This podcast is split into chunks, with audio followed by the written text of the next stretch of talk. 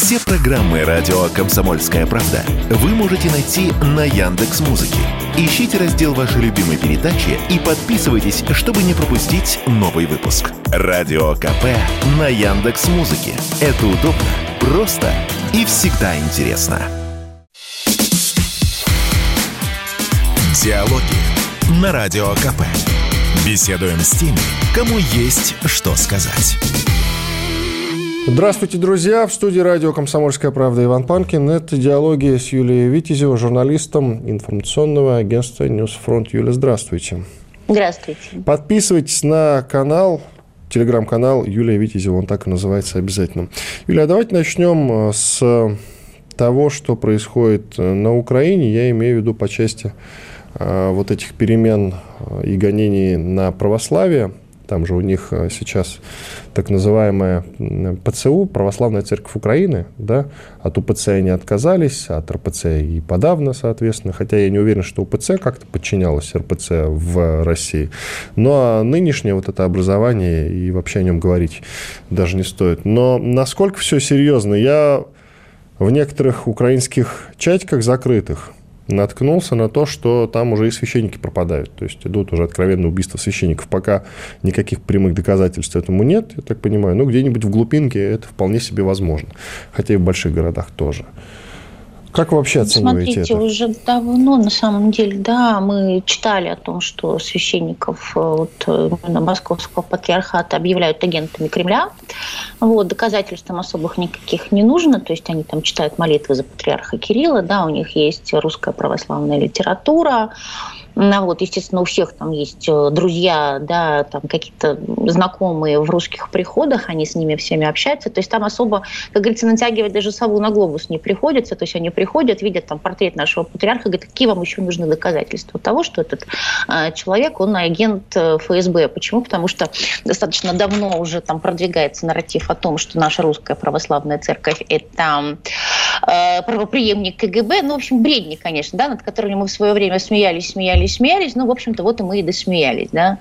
А, что касается вот этих вот событий, которые были вот всю минувшую неделю на выходные, оказывается, вот ларчик просто открывался. То есть э, визит Майка Помпео на Украину, который является одним из главных лоббистов вот полностью вытеснения э, Украинской Православной Церкви Московского Патриархата. И оказывается, последние два дня на Украине гостила генеральный директор ЮНЕСКО. То есть она приезжала вроде бы как под благовидный Э, с благовидной целью оказывать э, помощь украинскому народу в культурном и образовательном восстановлении. Но я вот посмотрела, она все это время э, путешествовала в сопровождении, с Зеленским она была в Чернигове, да, где очень много церквей, она там и, и храм, то есть храмы она посещала. И вот она, последняя ее локация, это была София Киевская, она была в сопровождении министра культуры Ткаченко и жены Зеленского. И вы знаете, вот когда человек ходит, ну, ну, правда, я говорю, можете считать, я даже в своем телеграм-канале написала об этом, можете считать меня параноиком, но вот она ходила и таким оценивающим взглядом на это все смотрела, да, на все эти иконы, на всю эту утварь. То есть для нас это святыни, да, для них это э, финансы. Все это стоит определенное количество денег, причем немалых. Мы не, не, удив, не удивлюсь абсолютно, если там в каких-то там частных коллекциях, да, там на каких-то аукционах просто начнут это все распродавать. Еще раз повторюсь, это для нас святыни. Для всех остальных это вот э, ценности даже не культурные. Да, это просто золото, это все там, это, это все имеет какую-то там э, историю, да, и как вот картина там а какого-нибудь великого художника, опять-таки, да, на которой должна висеть в музее, но вот кто-то э, просто вкладывает в это деньги и потом на этом зарабатывает. Поэтому здесь, э, к сожалению, да, все настолько прозаично, что с одной стороны смешно, с другой стороны плакать хочется. Плакать хочется почему? Потому что мы ничем не можем сейчас помочь. Там мы никак не можем это сейчас остановить. Ну и, в общем-то, это, ну, я все-таки считаю, да, что мы не должны это делать, потому что все-таки это украинская православная церковь, правильно, пусть и московского патриархата. И то, что на сегодняшний день никто из народных депутатов, например, да, или просто влиятельных людей на Украине не набрался смелости, не вышел на авансцену и не сказал, ребят, да что же вы делаете, остановитесь, да, но это тоже говорит о многом. Разумеется, это все можно оправдывать страхом, да, невозможностью противостоять этому всему. Но вы смотрите, мы видели девочку Катю. С другой стороны, именно Давайте напомним, Катю, давайте честно напомним. говоря, больше, да, не, не, нечего терять, как говорится, кроме своих цепей и оков, поэтому вот она и вышла. Девочка Катя, которая э, встала на колени, начала молиться в окружении вот этих вот беснующихся идиотов, которые как раз и выступают, скажем так, за снос э, всех церквей, в общем-то. Ну и за перемену вывески, за смену вывески, грубо говоря, на вот эту ПЦУ, хотя я не понимаю смысла. Я вообще вижу и даже в каком-то смысле прогнозирую другое. Раз уж они проводят вот эту десоветизацию, дерусификацию на Украине и все стремятся в сторону Евросоюза, а как вы считаете, вероятно ли, что они вообще в католицизм подадутся в какой-то перспективе? Ну, почему нет? Ну, по крайней мере, определенная часть Украины давно уже да, позиционирует себя как прихожанами э, греко-католической церкви. То есть это я говорю сейчас про Западную Украину, да, там, там это вообще нормально. Вы понимаете, здесь дело же все-таки больше... То есть, а, то есть о людях, да, о прихожанах здесь на самом деле никто не думает. А все думают в первую очередь в собственной личной выгоде. Да? То есть самое главное оторвать как бы, вот эту украинскую православную церковь от Москвы, а кому ее приткнуть, хоть э, к католикам, да, хоть к а, патриарху Варфоломею, да, да, да бога ради, понимаете. Главное, чтобы что? Главное, чтобы свою личную выгоду не упустить. Вот и все. Но это же временщики, это же понятно. Да? Вот ночь продержаться, день простоять. Ну и, естественно, успеть на этом заработать. Просто насчет э, разбазаривания украинских там, культурного наследия и святынь, ну, смотрите, есть два показательных примера. Когда Тимошенко была премьер-министром, она э, ездила на поклон к Мадлен Олбрайт, она ей отвезла в подарок э, такую вот планшетку, да, и там был набор вот скифского золота. Взяла и подарила. Ну, слушайте, ну, может себе позволить, как бы, да, взяла и подарила там, чужой вообще там американской тетке, да, вот принесла ей вот э, из запасников взятое вот это вот скифское золото. И второй наглядный очень пример, это когда был была инаугурация Ющенко, его жена гражданка э, Соединенных Штатов Америки, вот пришла на инаугурацию вот с этой вот брошью э, княгини Ольги, опять-таки тоже взятая без спроса из запасника. Кстати, судьба этой броши далее неизвестна. Ну вот захотел, надел на свою жену как бы, да, эту брошку и вперед из песни. То есть вообще, мне кажется, если сейчас вот э, попросить да, кого-то провести ревизию вообще всего, что на Украине осталось из того, что у нее было, я думаю, что это будет просто шок. Потому что похоже, что не осталось уже практически ничего. То есть все, что можно было быть э, вывезено, там, продано, да, подарено и так далее, ну, надо же как-то долги отдавать. -то. Да, и как-то задабривать. А вот э, все, все вот эти вот, особенно американцы, да, люди, у которых, собственно говоря, своей-то истории нету, да, вот вы же не не, не существует же, допустим, да, там, древних черепков, американского культурного наследия, да, или американского золота, по аналогии со скифским. То есть они все это очень любят. Знаете, вот эти вот нуариши, откуда, собственно говоря, все это идет, да, когда разбогатевшие люди покупают себе там какие-то титулы, да, там э, надевают на себя ленты, выпис... придумывают себе родословную и так далее. Так и здесь. То есть они знают, чем задобрить патриарх Варфоломей тоже преследует свои цели. Мы же прекрасно понимаем, что этот человек тоже не является бессеребренником. Это правильно? который глава раскольнической вот этой церкви ПЦУ, э, Нет, да? Э, я про Варфоломея, который в, в Стамбуле. А, все, все, я понял. Угу. Нет, ПЦУ, слушайте, Епифаний это вот Епифаний, вот да. Я вот на него смотрю, знаете, вот, вот Епифаний, Епифаний, как говорится, да, то есть это человек, который, он сам не понял, как он оказался, да, вот в такой должности, как бы, да, что вот он сейчас оказывается глава украинской этой церкви какой-то непонятной, но при всем при этом, да, он тоже пользуется всеми преференциями, да, почетом, уважением и так далее. Мы же прекрасно еще раз понимаем, что, смотрите, вот деревенская церковь, да, в селе или в деревне, деревне. То есть это главное. Да, вот всегда были сельский клуб и церковь. Да, то есть два таких вот места притяжения живущих там людей. Вот. И это всегда стабильный заработок, извините. Да? Почему? Потому что там пожертвования, там все это. Э, уважаемые люди, опять-таки, территория прихода, да, который, на которой тоже там какое-то и хозяйство, и все. То есть это еще раз, еще раз и еще раз, к сожалению, да, для них это исключительно способ заработка и наживы. Не более того. То есть о чем-то там духовном, да, там вообще речи не идет. Хорошо, а как много людей, вот если в процентном соотношении разделить, таких как эта девочка, которая на коленях молилась за всех этих беснующихся идиотов, и как раз э, другая часть, как много тех, кто как раз сейчас выступает за гонение на церковь. Вообще, мне кажется, мы все наглядно, сколько таких Кать вышло по всей Украине.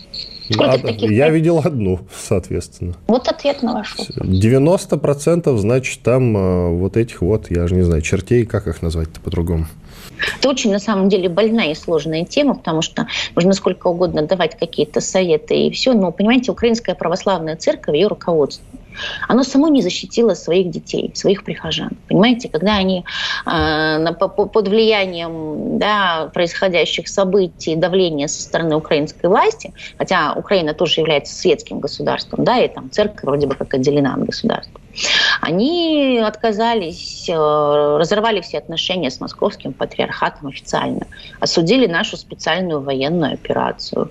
А, знаете, как-то вот, вот натужно и показу, показушно молились за украинских воинов. То есть они как бы думали, что за ними не придут. То есть вот таким вот а, предательством, да, и вот так вот откупаясь, скажем так, они каким-то образом, да, вот избегут вот такой вот участи. Но оказалось просто, знаете, это был такой вот от, отложенная казнь. Вот и все. То есть рано или поздно пришли за ними. Знаете, когда, да, когда пришли за коммунистами, я молчал. Когда пришли за, за, за, за социалистами, я молчал. Когда пришли за евреями, я молчал. А потом, когда пришли за мной, да, за меня уже некому было заступиться. Сделаем так паузу. Понятно. Сделаем паузу. Иван Панкин и Юлия Витязева, журналист информационного агентства «News Front». Через две минуты вернемся и продолжим. Диалоги на Радио КП.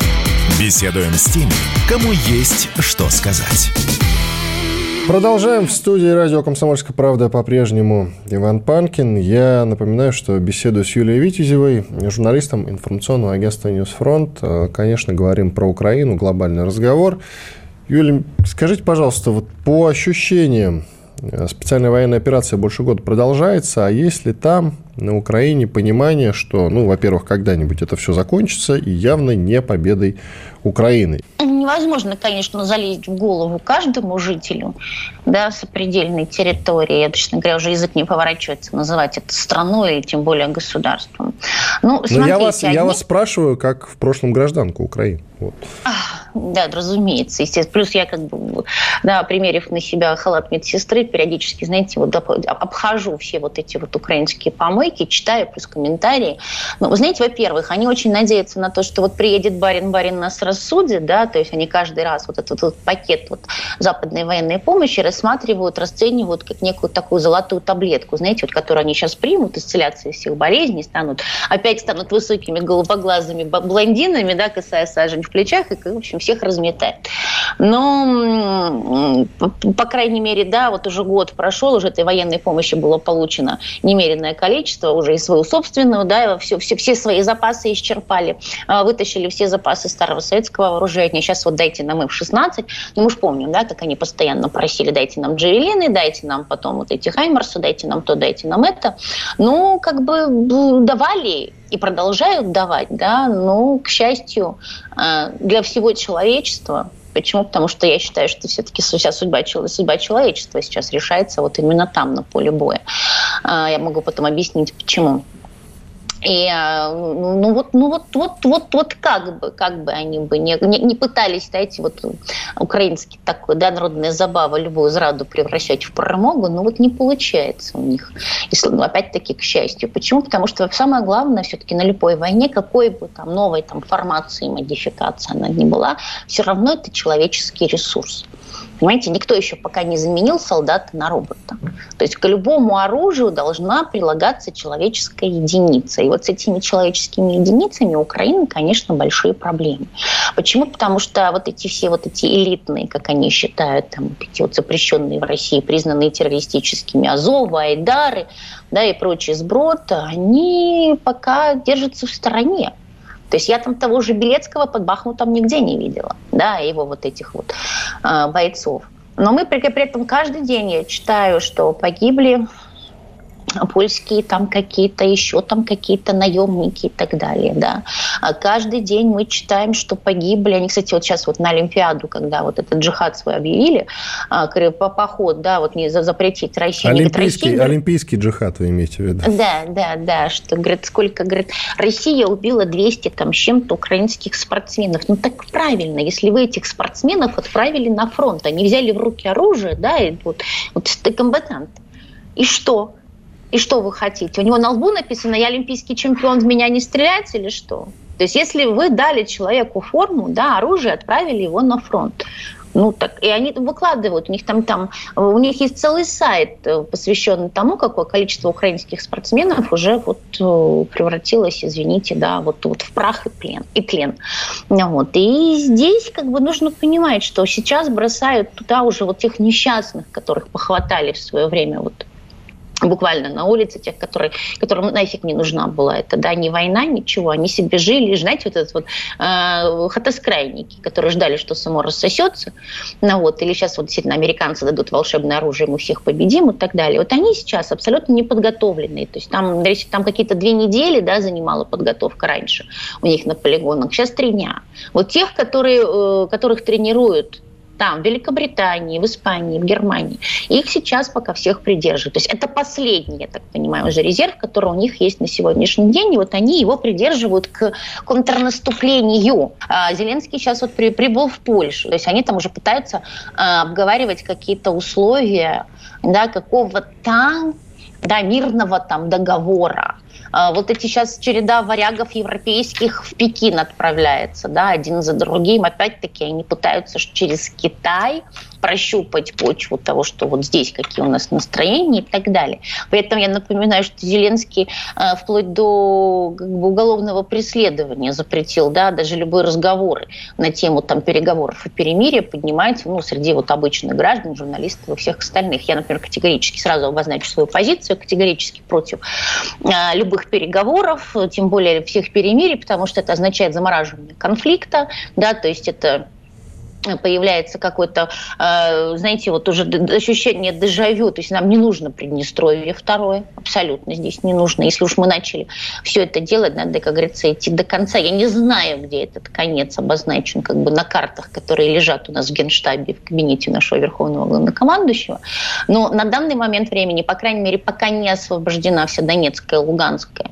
а также Херсонская и Запорожская области, да, то есть, ну, я категорически против вообще даже мысли на это эту тему. То есть они там себе западные все эти товарищи, которые нам совсем не товарищи, пусть себе фантазируют о чем хотят. Для меня вообще в идеале, да, вот в идеале это и Одесса, и Приднестровье, как бы, а там уже, ну, там уже дальше, как говорится, как карта ляжет.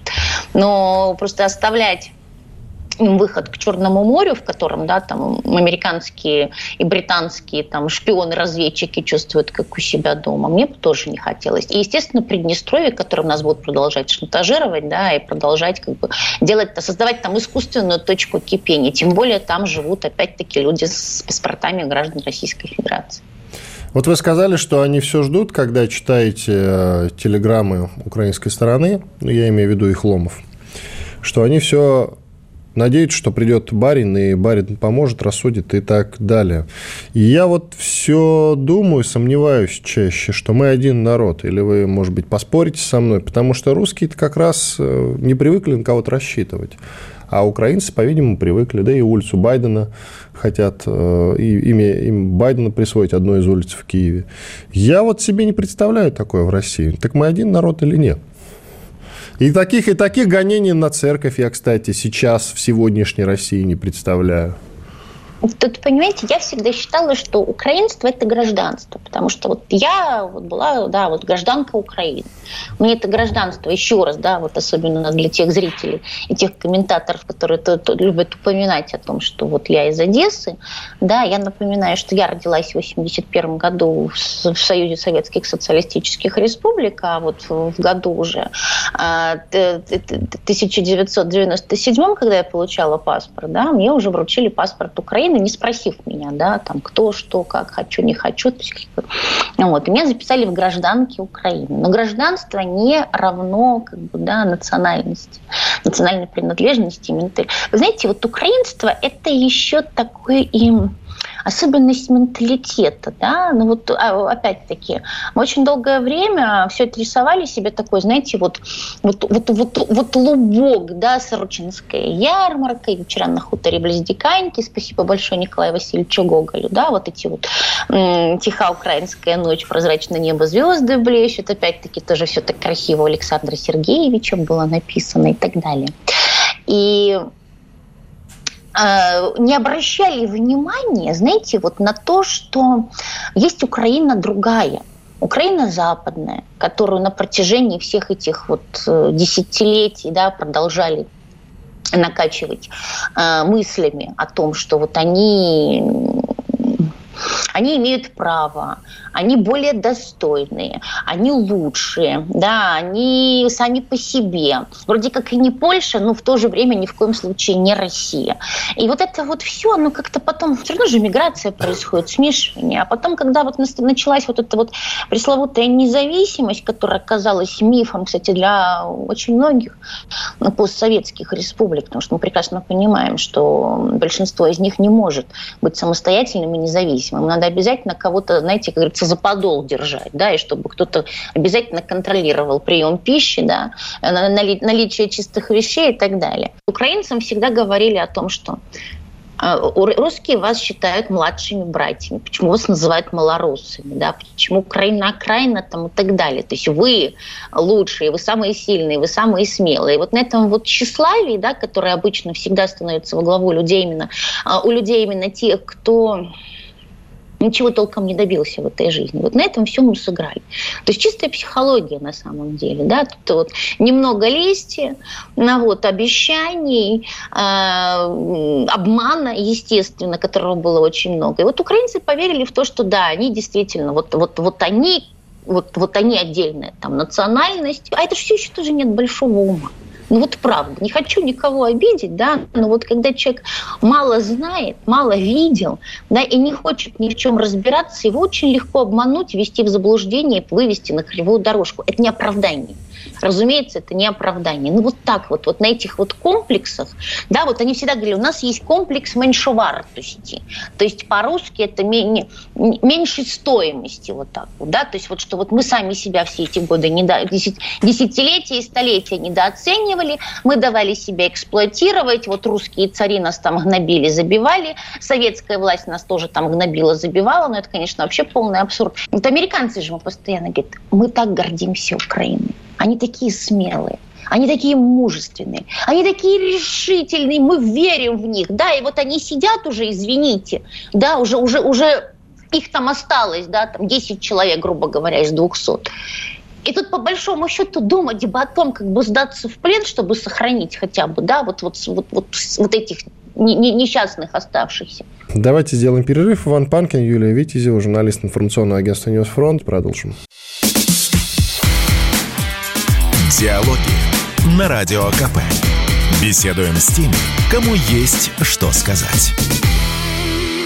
Продолжаем это диалоги с Юлией Витязевой, журналистом информационного агентства «News Front». Я Иван Панкин. Юлия, вы большой монолог толкнули, спич, я бы даже сказал, во, во второй части, прошлой части нашего разговора. Но ответа я от вас не услышал. Мы такие один народ или нет с украинцами?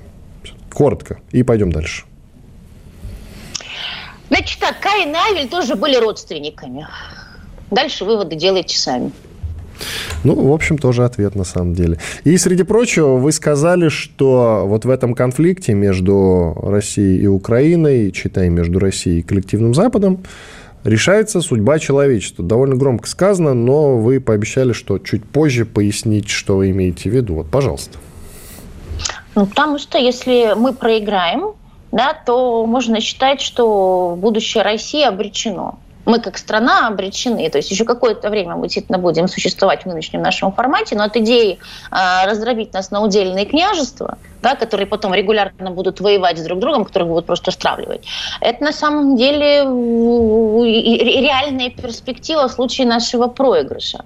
Ну а когда мы победим, просто видите, я обращаю внимание, говорю, если мы проиграем и когда мы победим. То есть я абсолютно не сомневаюсь в нашей победе. Просто не могу сказать, какой, э, да, в какой день, какого года это произойдет, но это, это обязательно случится. А когда мы победим, вот, нам придется в очередной раз пересматривать весь существующий вот э, тоже не люблю это слово, миропорядок. То есть все международные институты, которые абсолютно себя дискредитировали, да, все распределение э, системы сдержек и противовесов. Я считаю, что на авансцену нужно выводить э, глобальный юг, на который мы, к сожалению, да, на, на который очень внимательно и пристально да, как бы обращали внимание в Советском Союзе вот, на работу с этими странами. Но мы, кстати, но мы, к сожалению, да, вот упустили, мы так хотели понравиться вот, ничего не представляющему из себя там, Евросоюзу, да, и доказать что-то американцам, что упустили из виду те страны, которые, население которых составляет подавляющее большинство нашей планеты. Да, у нас есть Индия, Китай, Пакистан, Африка. Кстати, битва за Африку. Почему? Да, всегда там, там некоторые возмущались там, ой, ну зачем мы им долги списываем? Ну, ребят, э, я понимаю, что география москальская лженаука, как бы, да, но откройте и почитайте. Э, и стратегическое, да, и прочее значение африканского континента. Опять-таки, Южная Америка. Тоже есть с чем и с кем работать. Не зря же вот тоже, опять-таки, БРИКС, который хочет расширяться. И летом у нас будет экономический форум Россия-Африка, что тоже очень важно. И мы почему-то вот сами отдали вот э, Европе которая на наших глазах, да, вот просто деградирует, нищает, да, из нее делают просто сырьевой подпридаток Соединенных Штатов Америки. Мы почему-то сами возвели их в ранг, да, какой-то там княгини Марии Алексеевны, да, чье слово, чьи высказывания для нас очень важны. Мы отдали им э, главенство, да, во, во многих вот этих всех международных институтах, э, за участие в которых мы платили бешеные деньги, да, но в которых в последнее время о нас, кроме как ноги вытирали, больше ничего там не происходило. Вот. Поэтому здесь действительно, здесь нужно будет вот вообще начиная от всего, даже от такой организации, как ЮНИСЕФ, которая за эти 9 лет себя показала абсолютно заангажированным, бесполезным, э, да, вот, вот мероприятием. Я просто уже неоднократно рассказывала, когда вот год назад практически стирали с лица земли вот этот несчастный Мариуполь, мы тут наивные чукотские мальчики и девочки решили написать Анджелине Джоли с призывом о помощи, да, чтобы она, как вот амбассадор, да, это организация, как знаменитость. Да, но она поехала на Украину Большой друг всех несчастных детей, да, обратила на это внимание. Ну, естественно, внимание она не обратила, зато через пару месяцев она приехала во Львов. Да-да-да. То есть и вот, и вот в принципе про каждую организацию, там, там, там про ОБСЕ, там всякие вообще не говорю, да, про каждую организацию сейчас можно сказать очень много. Их всех нужно, надо провести сумасшедшую просто ревизию, да, вот этого вот всего и разобраться, то есть, а нужны ли они в таком формате, в каком они есть, и с той репутацией, которая у них существует. Я напомню, Лига наций, после того, как она не смогла да, предотвратить неизбежные события, она самораспустилась. И на ее месте появилась уже потом да, вот Организация Объединенных Наций, которая тоже изначально задумывалась не для того. Но вот смотрите, сегодня неформальные слушания в Совбезе ООН – да, и должна была выступать наша Мария Львова-Белова полномоченная вот по правам да, детей. Да, я могу сказать, что... не заблокировала ее выступление, сказала, пусть она в Гаге выступает. Да, Слушайте, да, да. это вообще что такое? Я уже там не говорю про презумпцию невиновности, да, понятно, что это уже давно растоптано, оплевано, там, превращено вообще, извините, да, там, какой-то перегной и так далее. То есть какая-то Великобритания смеет закрывать рот нашему представителю, на нас недавно, вот у меня буквально в субботу в эфире был Родион Мирошник, вот, это бывший посол Луганской Народной Республики. вот мы сейчас совместными усилиями да, вывозим сюда, в Москву, на три недели мам с детьми из прифронтовых вот территорий, чтобы они здесь прошли э, полное мед, медобследование, да, кого-то показали профильным специалистам, потому что здоровых детей там, к сожалению, нет. И вы знаете, на следующее утро я открываю американскую сводку изучения войны, и там вот хроники депортации украинских детей. И наши вот с Родионом там вот, вот диалог, понимаете? То есть мы на три недели привезли детей в подмосковные санатории, а они называют это депортацией без кавычек. То есть вот вам, пожалуйста. Да, вот, вот, вот на, на, на, на, на тех же основаниях обвиняют нашего президента и выписывают ему ордер, да, вот этот их ничего не значащий на самом деле Международный уголовный суд. То есть о чем может быть идти еще речь? Да тут же Красный Крест, который пальцем никогда не, не пошевелил для того, чтобы да, каким-то образом повлиять на судьбу наших пленных, да, на их освобождение, на соблюдение их прав. Я посмотрела, каких пленных мы вернули Украину да, в рамках обмена последнего, там, они все тяжело ранены, они все стоят на своих ногах. А наших тяжело раненых выносили опять из скорой помощи, не только потому, что у них ампутированы конечности. Нас втаптывают в грязь. Как на это ответить? И я снова возвращаюсь к вечной дискуссии, которая то возобновляется, то затухает, о том, что может быть каким-то превентивным ударом уничтожить вот это вот образование под названием Украина. Или все-таки это не наши методы? Прошу вас. Ну, смотрите, я когда в шутку высказалась в своем телеграм-канале, ребят, может, как-то действительно уже объявим сбор на калибр. Вы не представляете, какое количество людей меня поддержало и спрашивало, Юль, когда начнем собирать все это, да? Но опять-таки, легко рассуждать, когда ты не несешь, по большому счету, ни за что ответственность. Да, и человеком, который будет принимать это решение, это будет Владимир Владимирович Путин, и человек, который просчитывает все последствия, в том числе уже и для всех нас, это тоже Владимир Владимирович Путин. Понимаете, все-таки легко рассуждать, когда ты обывателя. То есть я бы, правда, вот честно, вот, вот я лично, я Юлия Витязева, да, я бы не дрогнувшей рукой уже сделала то, о чем очень многие мечтают. Ну и, конечно, разговоры о том, что вот начнется ядерная война, ну, не знаю. Вы знаете, все хотят жить на самом деле. Да, даже самые истые русофобы, у них есть еще планы на эту жизнь. И мои досужие, как бы, да, обывательские рассуждения, но мне все-таки кажется, если бы мы все-таки вот сделали то, что очень многие из нас ждут, не обязательно же весь Киев стирать земли, да, правда ведь? То есть эпоха там Хиросиму, Нагасаки все-таки, слава богу, закончилась. Не обязательно применять там ядерное оружие. Ну, Ковровые вот, бомбардировки. Пару улиц на Банков, да, пару зданий на Банковой, я бы, честно говоря... А что это даст, Юль? Ну, это довольно наивное рассуждение. На Банковой не станет нескольких зданий. Дальше Нет, что? Слушайте, для того, чтобы все-таки нарушать пятую статью Устава НАТО, мне как бы не провоцировать, вернее, мне как бы не очень хочется. Правда? Правда. Поэтому на самом деле мы Так Украина сейчас... не входит э, в НАТО, поэтому мы никаких статей не Нет, нарушаем. Ну, вы говорите, если на, на Банковой ничего не решит, значит, решит, может быть, что-то, что-то там там, Польша, например, да, где вот у них там вот это Нет, ну, смотрите, решат либо глобальный какой-то тактический удар, э, это да. А удар по банковой, он, в общем-то, никак не изменит ситуацию. На самом если рационально, если вот прям вот так вот отбросив все эмоции, все рационально, нам нужно побеждать на поле боя. Понимаете? И нам нужно, я в очередной раз пользуясь случаем, призываю всех, знаете, что делать? Помогать и молиться. Мы здесь, в тылу, что? Продолжать работать да, заниматься воспитанием детей, как говорится, да, и отдавать свою десятину, опять-таки, по мере возможностей нашей, потому что они у всех разные.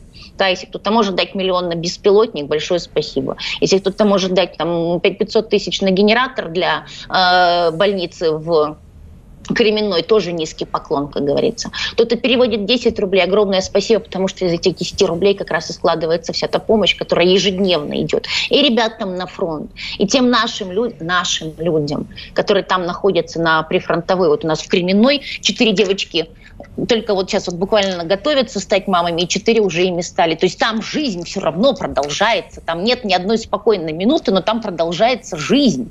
Не спрашивайте меня, почему они оттуда не уезжают. Это тоже загадка загадок. Да, но они там остаются, и они продолжают рожать уже наших граждан новых, да, вот, и помогать им тоже наша обязанность. И ребята наши должны знать, что мы здесь, извините, э, не с врачами и с клоками занимаемся, чем мы грешны, к сожалению, да, причем по, по поводам, которые на самом деле не стоят выеденного яйца. А мы здесь все консолидировались. Мы потом после войны когда все закончится, да хоть канделябрами можно друг друга отходить по вопросам, по которым мы не сходились, да, по непринципиальным да, вложить свой вклад в нашу общую победу, а не заниматься раздраем общества. Сделаем перерыв. Иван Панкин, Юлия Витязева, журналист информационного агентства «News Front». Продолжим. Диалоги на Радио КП. Беседуем с теми, кому есть что сказать.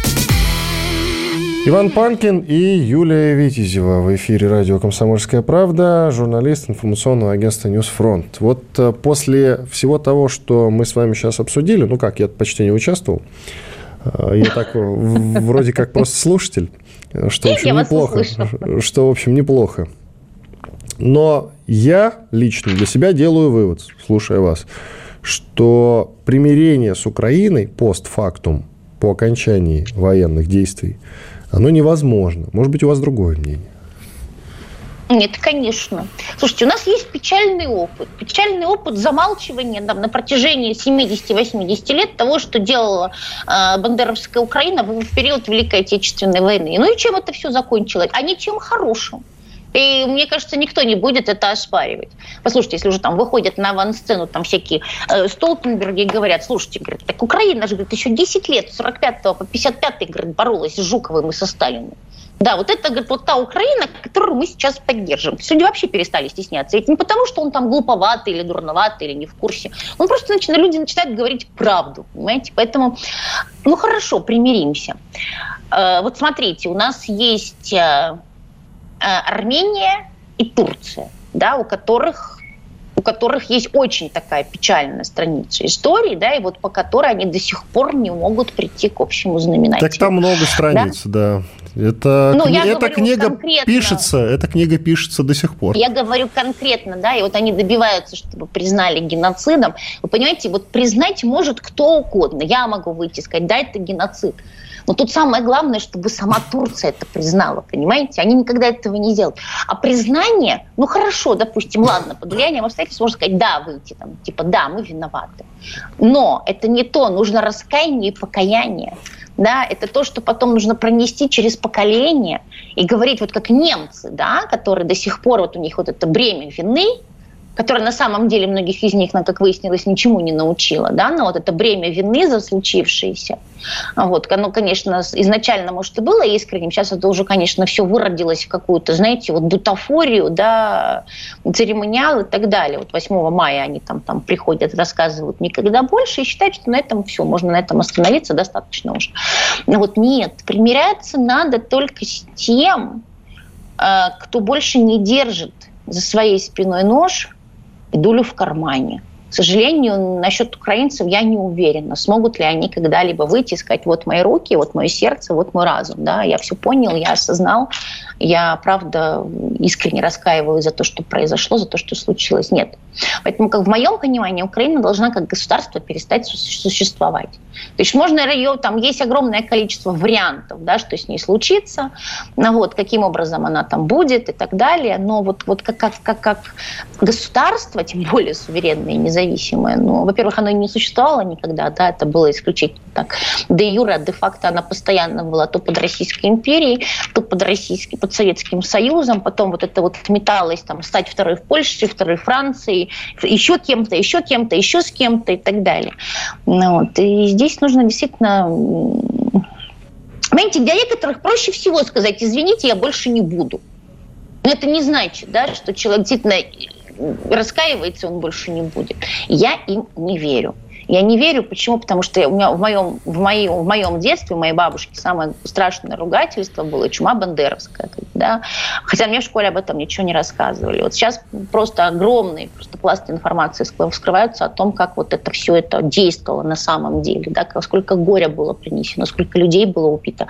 Наших русских, советских людей да, что ж, какие преступления были совершены, потом это все замели под ковер, сделали вид, что ничего не было, да. При этом все это продолжало культивироваться в непубличном пространстве, в непубличном поле, да, и вот они передавали с молоком матери эту ненависть к русским.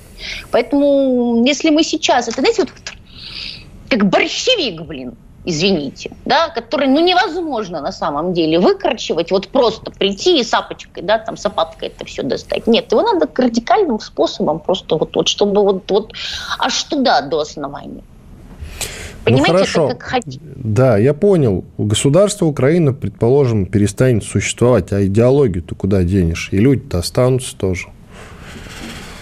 Мы-то, в отличие от некоторых, никакого геноцида проводить не собираемся, слава богу. Люди останутся. Ну, смотрите, геноцида, разумеется, нет. Но вот, допустим, то, что в том же городе славном Мелитополе у нас через день теракты происходят, да, это тоже на самом деле не есть хорошо. Почему? Потому что, ну, вот эта наша миролюбивая политика, мы не они, да, позволяет там вот этому бандеровскому подполью абсолютно вольготно и спокойно себя чувствовать. Понимаете, а в итоге гибнут люди, ни в чем не повинные, абсолютно, гражданские и все. То есть тут надо подходить на самом деле более рационально. И вот это Или вот более радикально. Не... Или более Хорошо, радикально. кому мы доказываем, что мы не они? Кому-то или самим себе? Так мы сами по себе, я, например, знаю, что я не они. Да, но когда речь идет о безопасности моих детей, моих друзей, моих соседей, моих сограждан, да, то есть я для того, чтобы в чьих-то глазах не показаться чрезмерно радикальной, я буду ходить через день на похороны, но при этом я буду гордиться тем, что я не они, извините. Я не настолько гуманист, пацифист и все остальное, понимаете? Нет. Нет, я на это, например, не, на, на, на такую да, расклад я не согласна. Есть много способов все-таки, да, вот э, Украине дать возможность, как говорится, очиститься. Кто-то он уже свалил за границу, кто-то как почувствует, да, что приближение русской армии близко, он убежит. Кто-то, да, кто-то примет, пусть скрипя зубами, но примет нас.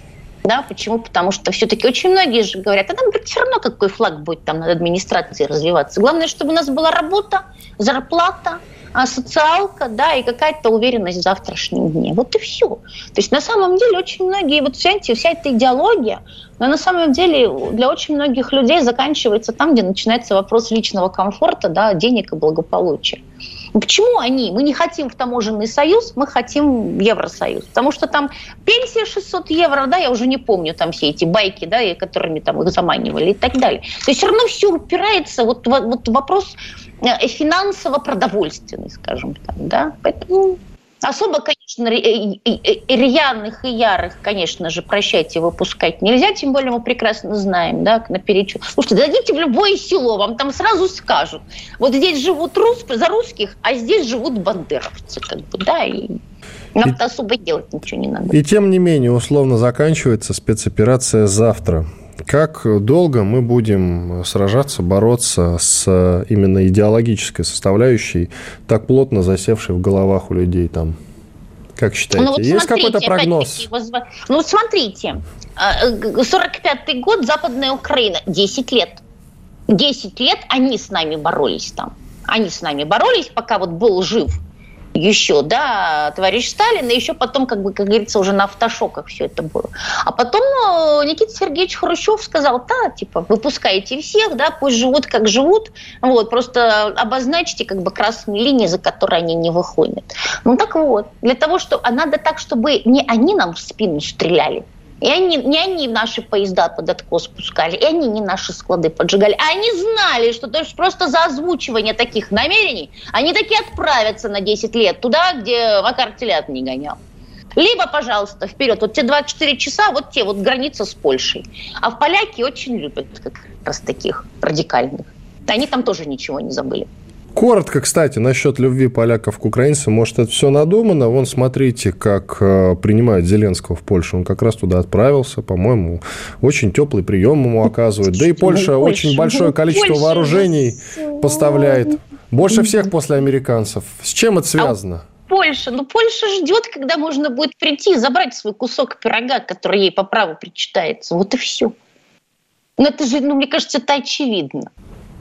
Да, очевидно, не очевидно, но я вот когда общаюсь, э, скажем так, э, со специалистами по Польше, они вот этот момент не подтверждают. Они говорят, что ничего подобного, таких настроений в Польше на самом деле нет. А мне тоже так кажется, как и вам. А вот э, нет, ну, именно специалисты говорят, нет, это все наивные суждения. Хорошо. Второй, вторая версия тоже, которая имеет место, она имеет право жить. То есть у нас всегда до ухода Меркель Германия была локомотивом. Европы потом это хотел да, на, на примерить на себя Макрон, у него не получилось, ну, потому что, ну, ну не получилось. Знаете, есть люди, которые, которые могут, а есть те, которые просто хотят.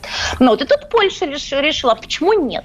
Мамы же были когда-то речью посполитой, нас же получалось, да, ну, а польский гонор, вы же понимаете, кровь не водится, никуда не делся. И они, да, вот они таким образом хотят стать локомотивом Европы, любимой э, баллонкой американской королевы, как говорится, да, и при этом сама, опять-таки, тоже же, тоже же комплексы вот этой вот э, не совсем, вот неполноценности. Были же когда-то а потом первый раздел Польши, второй раздел Польши, третий, да, и потом вот как-то вот так вот скатились вот до того состояния, в каком они оказались, да, особенно вот перед э, тем, как случилась вот эта вот их пресловутая солидарность, да и потом тоже, да. Ну, слушайте, ну, у них тоже есть свои претензии к России, они тоже хотят нам что-то доказать. Они хотят самим себе доказать, что ничего не исчезает, да, и пусть там какой там, там несколько там, там столетий мы находились в состоянии угнетенных, но сейчас-то мы, да, вот, вот возьмем, расправим расправим плечи и всем покажем, какие мы на самом деле. Отсюда и Прибалтика, которая тоже там еще где-то, понимаете, великим княжеством литовским бредит и так далее. Это все, на самом деле, вот как многие проблемы человека, они, они родом из детства, да, так многие проблемы государства, они, да, их, их корни уходят в их историю. Вот и все. Просто Украины истории нету. Это, и это усугубляет просто текущее положение, течение болезни.